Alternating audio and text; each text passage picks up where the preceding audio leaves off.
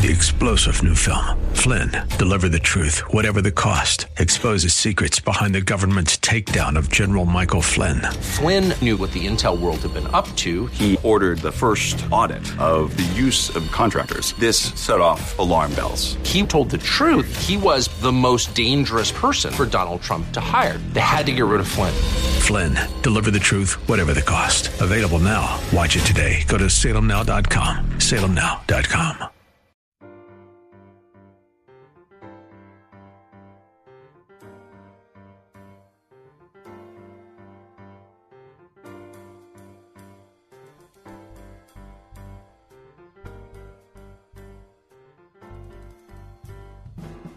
Welcome to His Life Revealed with Pastor Todd Granger of His Life Fellowship in San Antonio, Texas.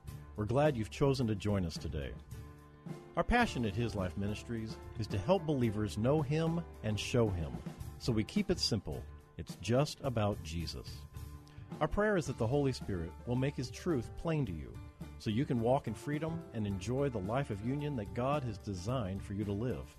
And now, here's Pastor Todd. Romans chapter 14, verse 1. As for the man who is a weak believer, he's speaking to the congregation here, okay? Fellowship of believers. He says, Now, as for the man who is a weak believer, welcome him into your fellowship, but not to criticize his opinions or pass judgments on his scruples or perplex him with discussions. Now, this is teaching how we will interact with one another. And he's told you all along that you are a new creation, you are a new self. And because you are who you are, you operate within the body of Christ. And in the body of Christ, there are no divisions. No single person who is in the body of Christ will ever suffer from rejection, the rejection of the body. You've heard about these people who get like a transplant right? And their body rejects the new liver or the new kidney. And that's one of the things they have to guard about. Well, listen, you'll never be rejected because you weren't just transplanted into Him, you were made into Him. We won't deal with rejection. And we, as the children of God, have surrendered our bodies to be the full expression of who Christ is in us. That's Romans 12 1. And because we have surrendered our bodies as a living sacrifice, we no longer live to the flesh, that being the body, but we live from the Spirit. Not just the big Spirit, but the Spirit of who we are, that union life that God created us to be. That's our new true selves. And in that sacrificial position, we have surrendered our rights. You see, our rights are not based in our liberty in Christ. When we received Christ, we received deliverance from rights, freedom from rights. We have been absolutely set free from all the rights. Now, we when we get in the flesh, the first thing we want to do is gather our rights around us. And when I say get in, I mean walk after. When we try to walk after the flesh, we got to gather our rights because the flesh is always about defending our rights. You don't believe me? You watch TV for a little bit. It's all about our rights.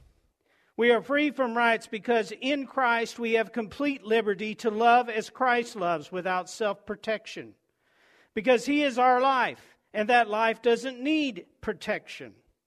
If the Christian lives according to his new nature, he will respect his brother, weaker or stronger, and love his brother and sister over his rights to certain discretionary behavior. Now, this section of Scripture, Paul is addressing some of that discretionary behavior. He is addressing what we will call non moral, non essential. Okay? The reason he's addressing it is because people have found identity in those things and have begun to separate or divide in accordance to their identity. But I will tell you that identity is all flesh. Even these non moral, non essential things that they've wrapped themselves around have absolutely no benefit in the spirit. That's right. No benefit. None. You say, now, wait a minute, Pastor. There are certain things that we can do that'll benefit our spirit and grow us. No, it's different. You are complete in Christ. You cannot add to yourself, and you cannot take away from yourself. God has made you exactly full and complete to receive and know Him. You're just growing in it, you're expanding in it. You're coming to know it in its fullness. And you know how long that's going to take? Eternity. Eternity. See, you just thought it was all about here. No, we, we do a lot. This is, this is a crash course in who God is, right? This is what this life is about. A crash course in who God is, and it's lived by faith, something the angels cannot do. Paul's been writing about love as a new creation.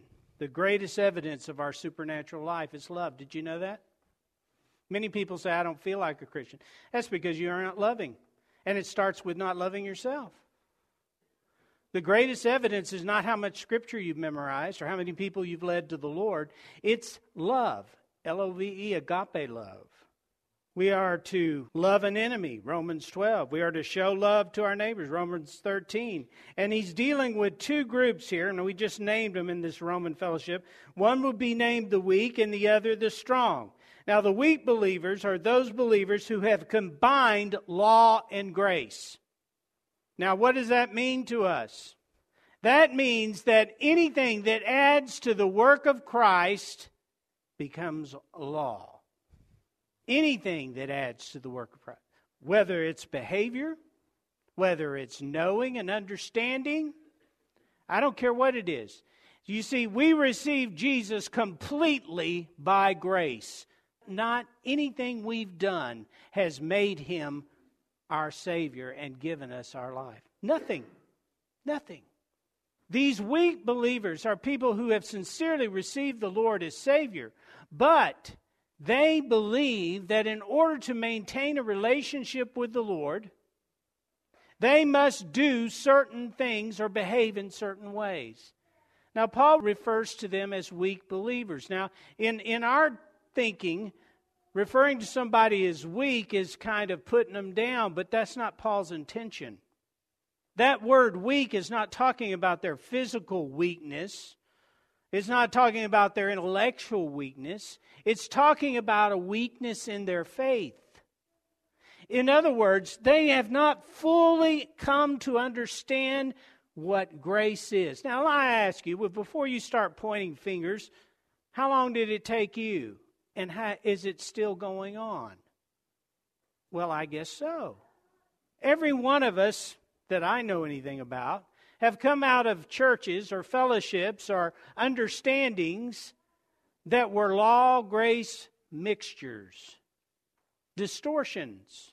But that's where God allowed us to be birthed. We were birthed in mangers, as it were,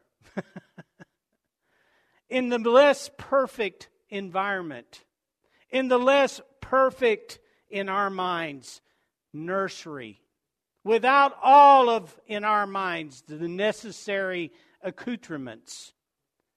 My two daughters are pregnant, so I'm becoming real aware of the accoutrements. We think we have to have all of these things. Well, we were born into fellowships or churches or things of that nature that immediately begin to tell us what accoutrements are needed in order to grow a healthy baby for Christ and in order for Christ to be able to be intimate or interactive or accept us fully. All of those things were either said or intimated to us. Now, that's being raised in a law grace paradigm. Most of us were. Well, that's what's going on here. That's the weak in the Roman church. Then you have the strong.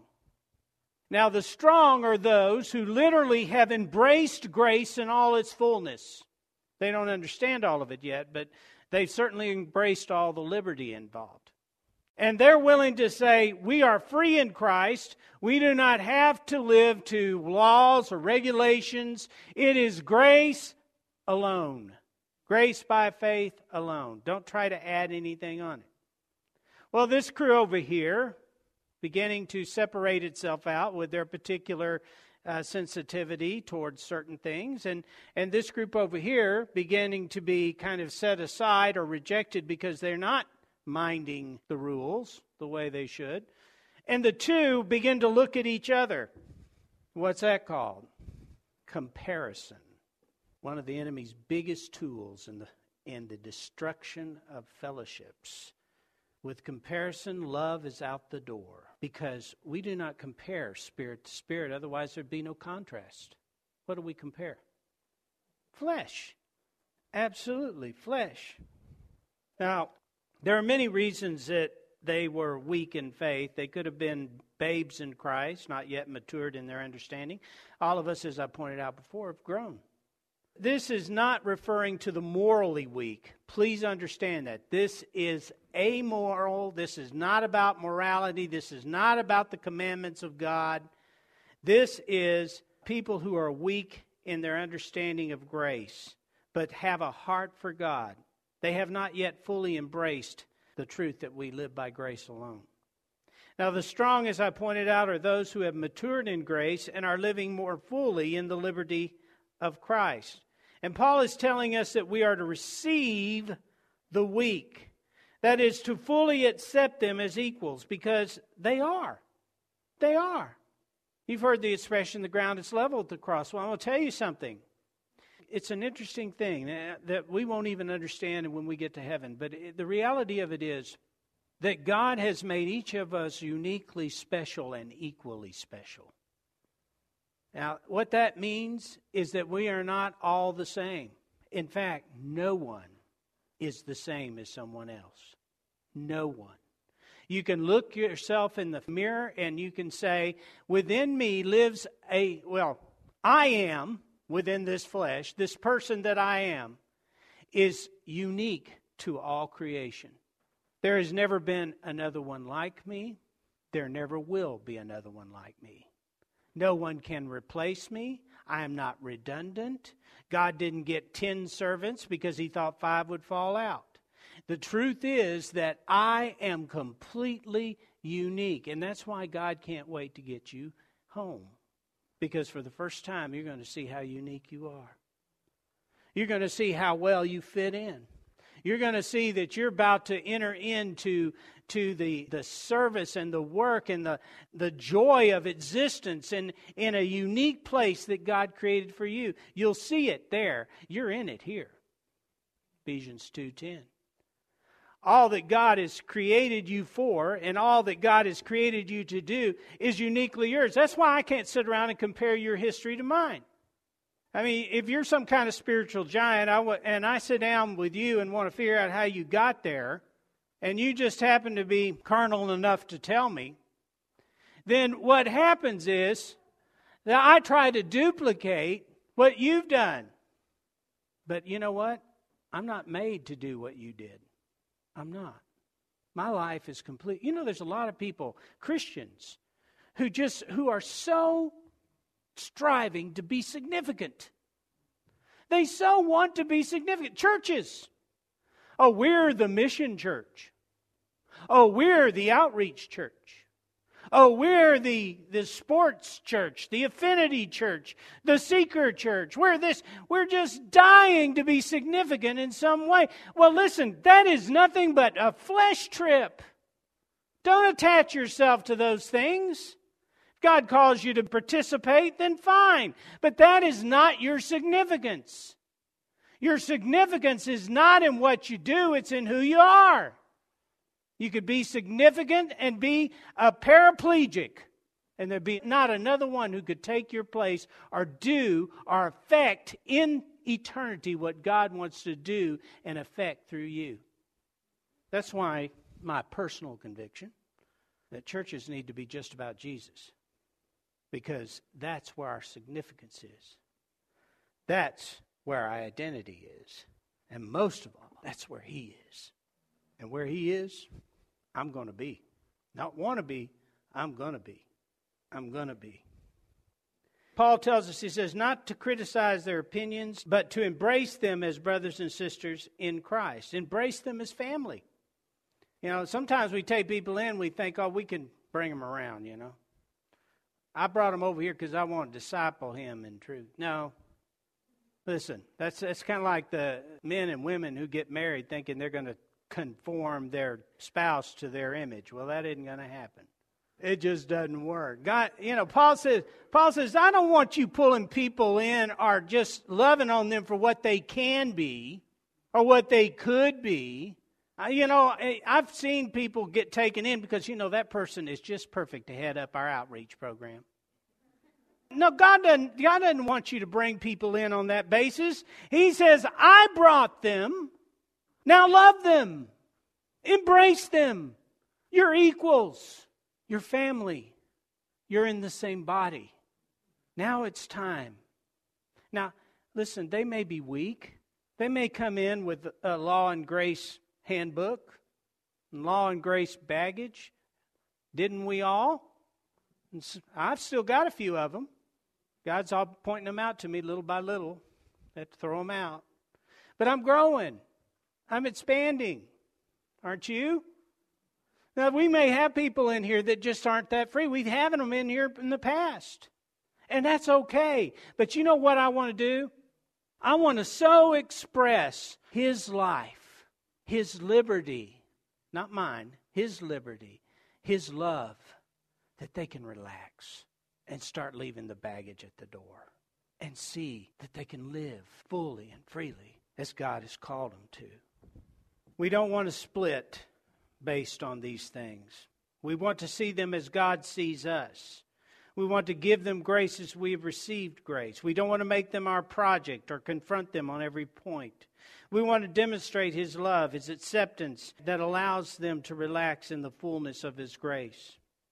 You know, I've seen a lot of debates between Christians over these things over the years, and I will have to say that in most of these debates, debates I've seen more flesh revealed than I've ever seen truth. Now, that's a reality. Remember that they were God's children first.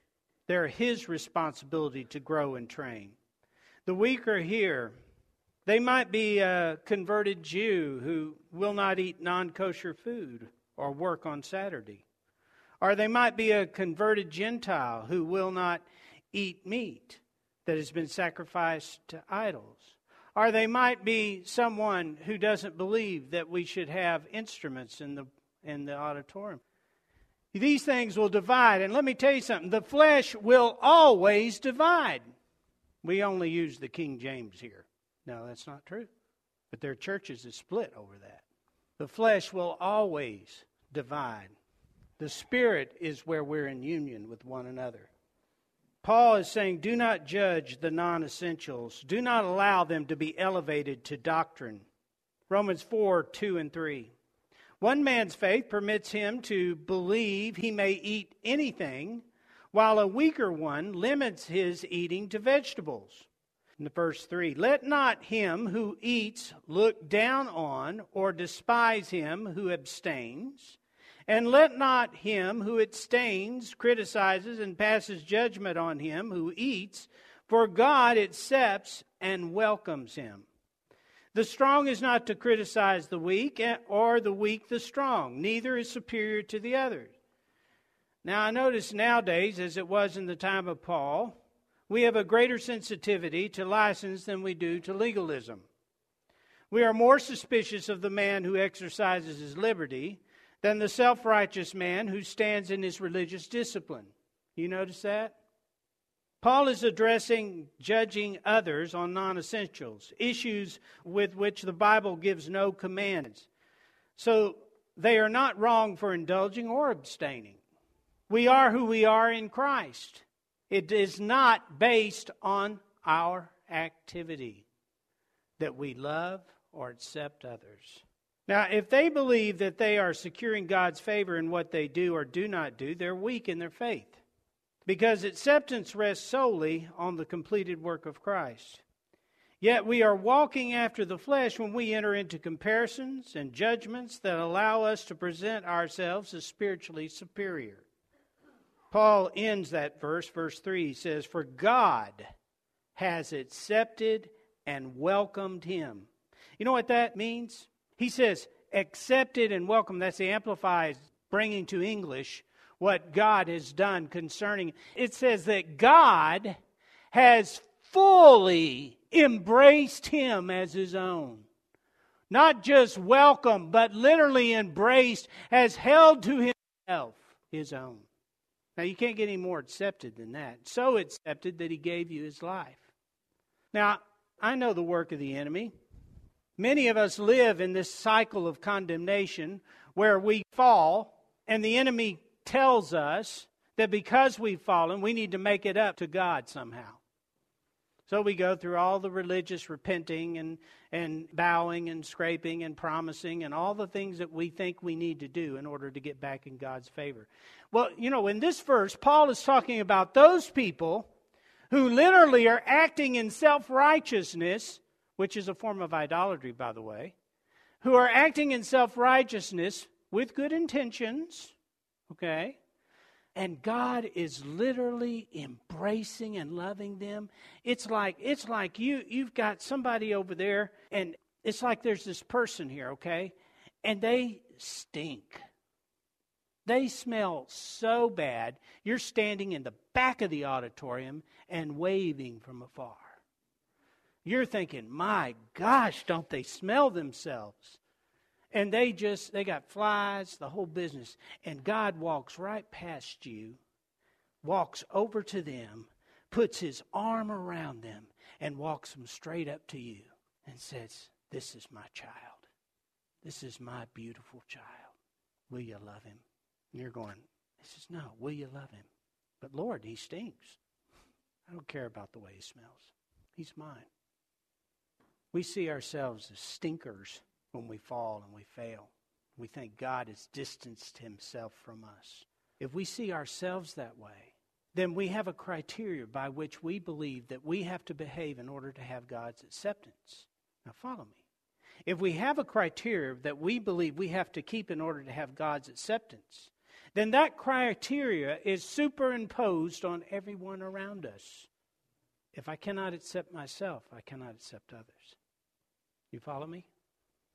Hard to deal with when God says, agape them. That's not just welcome, glad y'all came. That is literally to love unconditionally. Paul, again, is addressing the non essentials. He said to accept and welcome them as brother and sister in Christ. You know, we see in the Gospels that Jesus walked with an atmosphere of love about him. People felt safe and accepted in his presence. He is light, and while the darkness of man would run from him, the need, the man's need for love and acceptance brought them near. That is the life we share, and that should be the atmosphere of our homes and of our fellowship. You see, Jesus walked in the middle of the people that everybody else rejected. He didn't accept their sin. He didn't accept their weaknesses, He accepted them with love. And because He walked in with love, and because they could sense that in this man there was love and no rejection, they were glad to be in His presence. They were glad to be there. And when you know what? It's love that draws us to Him. It's His acceptance that draws us to Him. It's our failures and our sin and, and our self analysis that causes us to run from Him, but it's not based in truth. We need to have that same atmosphere in our church, in our families, in our homes. Romans 14, verses 4 and 5. Who are you to pass judgment on and censor another's household servant? It is before his own master that he stands or falls and he shall stand and be upheld. For the master, the Lord, is mighty to support him and make him stand. Now, first of all, look at how he's illustrating this. He says, Who are you to censor and pass judgment on a household servant? That being said, he praises you and he declares to all who are there that you are his precious servant. You are who He made you to be. And what's more, you're not only who He made you to be. I want you to understand something, ma'am or sir. This servant is not only a servant because I made them a servant, they are a servant living exactly the way I made them to live, in the place that I gave them to live, wearing the clothes that I gave them to wear. And literally, they are walking and living and breathing for my strength and my life. So when you criticize a servant, you're not only criticizing his vocation or what he's doing, you're criticizing who he is. And I'm telling you, I'm a part of who he is. He's standing because of me. Thank you for joining us for His Life Revealed with Pastor Todd Granger. This program is the radio ministry of His Life Fellowship in San Antonio, Texas. If you'd like to know more about us, visit us on the web at hislifeministries.org or on Facebook at His Life Fellowship. We would love to have you join us for worship, but we need to let you know that we have moved. We meet on Saturdays at 5 p.m., and our new location is 1307 Blanco Woods at the corner of Blanco Road and Blanco Woods, just inside Loop 1604.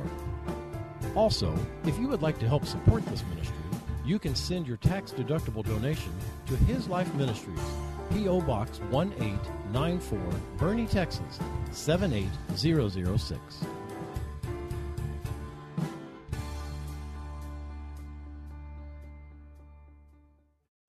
Three star general Michael J. Flynn, head of the Pentagon Intelligence Agency, knew all the government's dirty secrets. He was one of the most respected generals in the military. Flynn knew what the intel world had been up to. He understood its funding. He ordered the first audit of the use of contractors. This set off alarm bells.